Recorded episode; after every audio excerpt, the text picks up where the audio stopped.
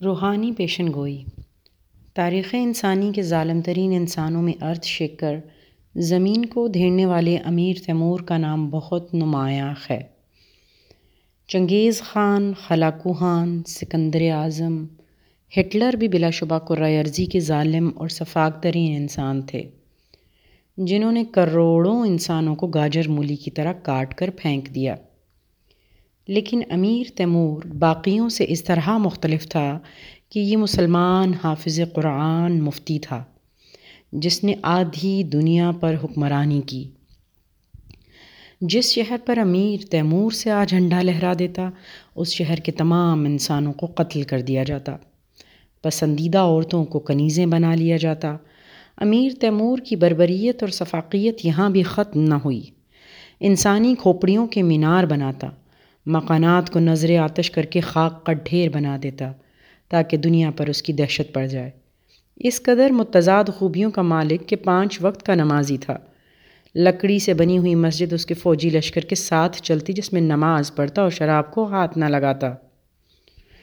قرآن فہمی اور حافظے کا یہ حال تھا کہ قرآن پاک کی صورتوں کو آنماز کی بجائے اختتام سے الٹا پڑھ کر مد مقابل کو حیرت میں ڈال دیتا۔ ذہانت اور طاقتور حافظے کا یہ عالم کہ دنیا میں شاید ہی کوئی اس کی طرح ذہین ہو۔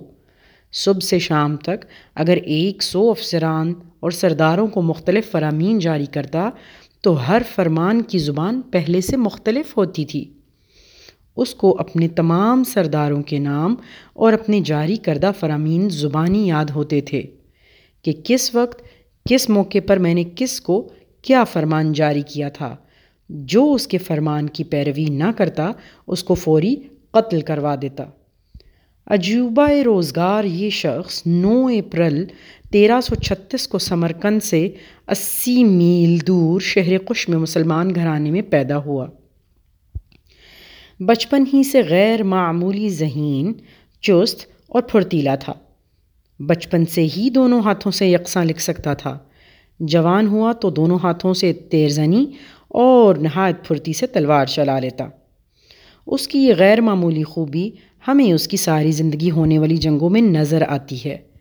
جب وہ نہایت پھرتی، تیزی سے میدان جنگ میں دونوں ہاتھوں سے تلوار چلا کر قتل عام کرتا، چودہ سال کی عمر میں اپنے ہی دوست کو قتل کر دیتا ہے۔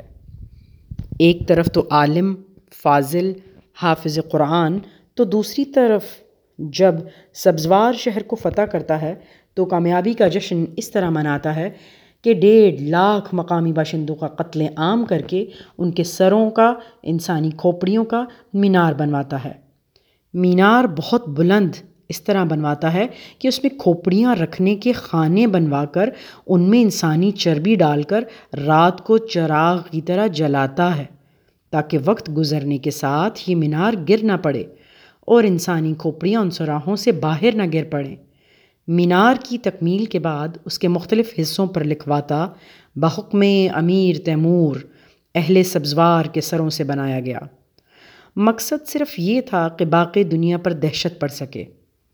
پسندیدہ منظر کے بارے میں اس کی صفاقیت ملاحظہ فرمائے کہ جب میں کسی کے سر کو کاٹتا ہوں تو اس کی گردن سے خون کا فوارہ ابلتا ہے۔ اس کو دیکھ کر میری رگوں میں خوشی اور جوش کی لہریں دوڑتی ہیں۔ یہ خون کا فوارہ میرا پسندیدہ ترین منظر ہوتا ہے۔ برباد ہوتے شہروں کے گلی کوچوں میں بہت خون لاشوں کے ڈھیر دیکھ کر خوشی محسوس کرتا۔ یہ تو صفاقی کا عالم جبکہ دوسری طرف جس شہر پر حملہ کرتا، اعلان کر دیتا، شہر کے پڑھے لکھے دانشوروں کو عام معافی۔ شہر کے دانشوروں، شاعروں، عالم دین کے ساتھ بیٹھ کر گھنٹوں بحث و مباحثے کرتا، جو پسند آتے ان کو ساتھ لے جاتا۔ تصوف کی مشہور کتاب گلشن راز کا اس قدر شیدا کہ اس کے باشندوں میں سونے کی اشرفیاں تقسیم کرتا۔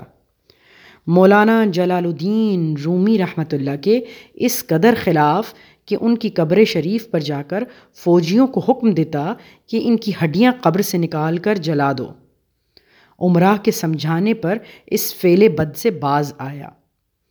روحانیت تصوف کے بہت خلاف کہ یہ بے عملی کی باتیں ہیں، لیکن اس قدر مخالفت کے باوجود اپنی زندگی میں آنے والے دو خوابوں کا ذکر اپنی خود نوشت میں کرتا ہے۔